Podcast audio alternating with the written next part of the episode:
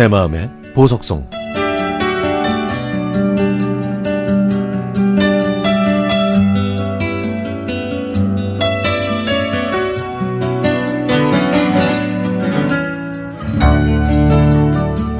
제주 올레길과의 인연은 2015년 겨울에 시작됐습니다. 헌책방에서 골랐던 제주도에 관한 책이 계기가 됐죠. 작가가 인생의 고비에서 산티아고 순례길을 걷다가 자신의 고향 제주도에 모두가 좋아할 만한 길을 만든 것이 바로 제주 올레길이라는 걸 알게 됐습니다. 그 다음 해인 2016년 4월 저희 부부는 제주 올레길을 처음 걸었는데요.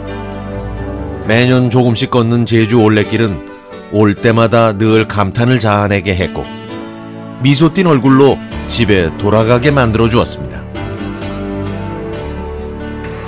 여행은 아름다운 풍경을 보는 기쁨도 있지만 다양한 사람들을 만나는 재미도 있는데요. 얼마 전 제주 올레길에서 만난 분들도 저희 부부에겐 보물 찾기에서 만난 보물 같은 존재였습니다. 가장 기억에 남는 분은 서귀포시 남원읍 해변가에서 반건조 오징어를 파는 아저씨였는데요. 그분과의 대화는 아내가 던진 작은 질문에서 시작됐죠. 저기요, 오징어 두 마리 주세요. 근데요, 아저씨, 저기 널고 계신 게 한치예요? 오징어예요? 아, 그게 크기가 한치라고 해서 한치라고 하지. 제주에서는 오징어 껍질을 벗겨서 말려. 그 무슨 말인지 이해하지 못한 저희는 한치 이름이 한치, 두치, 세치 하는 크기에서 왔다는 이야기를 뒤늦게 이해하고는 아하 하고 맞장구 치면서 크게 웃었습니다. 그렇게 한바탕 웃음으로 아저씨와의 대화는 계속 이어졌죠. 아저씨는 서울에 살았으면 주말마다 산에 가는 것 말고는 할 게 없었는데 지금은 넓은 바다를 정원 삼아 소일하는 것이 좋다고 했습니다. 예전에 다녔던 직장 이야기와 모시고 사시는 어머님 이야기, 또 제주, 제주에 내려와 사시는 것의 어려움 등등 이것저것 이야기를 나누는 사이에 오징어 두 마리가 거의 다 구워졌는데 아저씨는 오징어 한 마리를 더 꺼내더니 굽고 있던 두 마리와 함께 굽기 시작했죠. 어? 아저씨, 저희 두 마리만 시켰는데요. 했더니 아저씨는 대답도 안 하고 다른 손님의 주문을 받았습니다. 계산을 끝내고 저희를 보내면서도 아저씨는 자신이 모아놓은 맛집 명함을 사진 찍어서 알려줬고 또 봐야 할 곳도 안내해줬죠.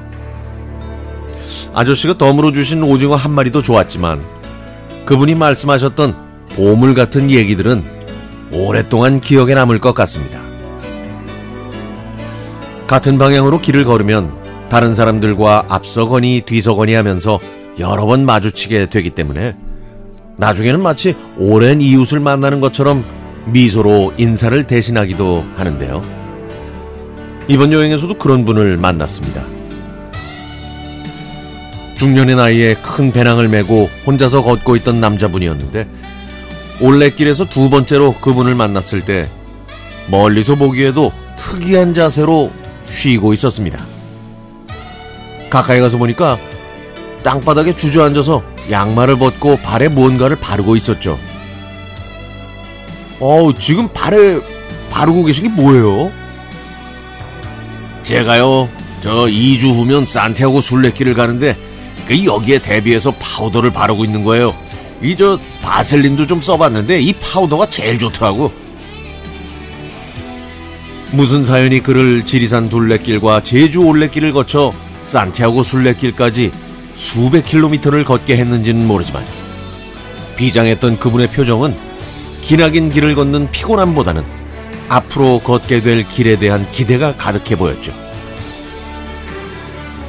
저희도 그에게 응원의 인사를 건네고 헤어졌는데 얼마나 기분이 좋았는지 모릅니다.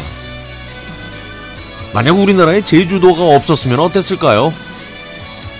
우리의 귀중한 자산이 잘 보존되어 후손들에게 치유와 쉼의 공간으로 남아주었으면 좋겠습니다.